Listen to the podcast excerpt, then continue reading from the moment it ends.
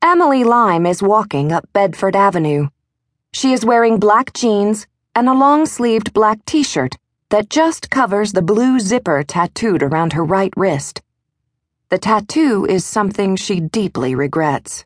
It doesn't seem right that because of a little Mexican weed and the incredible discount offered by Diane the Tattoo Monarch, she made a decision at age 19 that resulted in a wrist zipper she will have to live with for the rest of her life.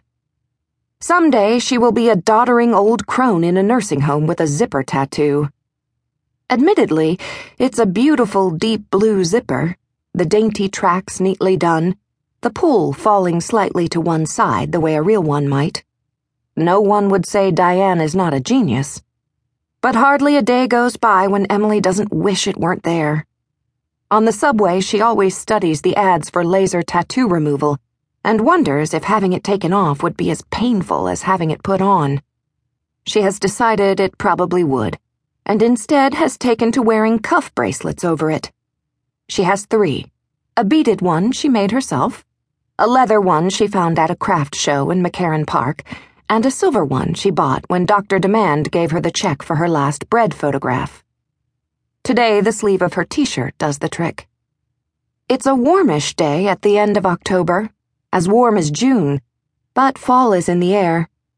Emily has just gotten over a bad cold, and it's her first day out. She still has the cough, but she finally feels normal after almost a week moping around her loft, drinking seltzer and looking out the window at the tugboats on the river and the puffy white clouds over Manhattan Island. The sky is brilliantly blue. Emily's dog Otto walks jauntily at the end of his red leash, his tags ringing like bells. They both love this walk up Bedford, a walk Emily has taken almost daily for 11 years, and Otto for six. They pass the sushi place, the Mexican restaurant, the video store, the Syrian deli, the Polish bakery, whose bread sign Emily has photographed a dozen times, the new baby shop that has a pair of studded black leather booties in the window, and Marta's beauty salon, whose faded pink and green sign has probably not been retouched since 1966. They pass Mr. Suarez with his Chihuahua Eddie in his pocket and a shopping basket full of soda cans. They pass the Pink Pony thrift shop, with the What Goes Around Comes Around sign on the door, and the used bookstore and its new cafe, where they can smell the hot apple cider all the way out on the sidewalk. The smell seems exactly right. A perfect match to the brown leaves on the ground and the V of geese overhead, and the signs in the drugstore window advertising Halloween candy. Emily is on her way to the park where Otto can be let off his leash to run freely in the dog enclosure.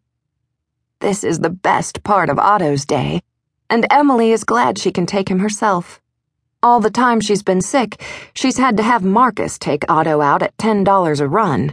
Her cold cost her over $50 in dog walking fees, plus another hefty chunk for the long distance bills she racked up when she began to feel well enough to talk on the phone but not to go out and $80 for the tweedy sweater she shouldn't have ordered off the web from Eddie Bauer to cheer herself up, but did.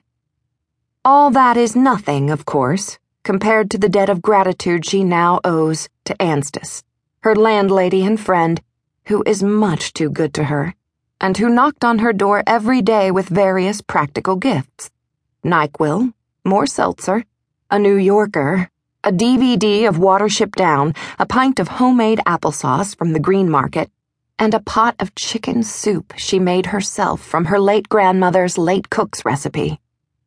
Emily also owes Anstis the rent.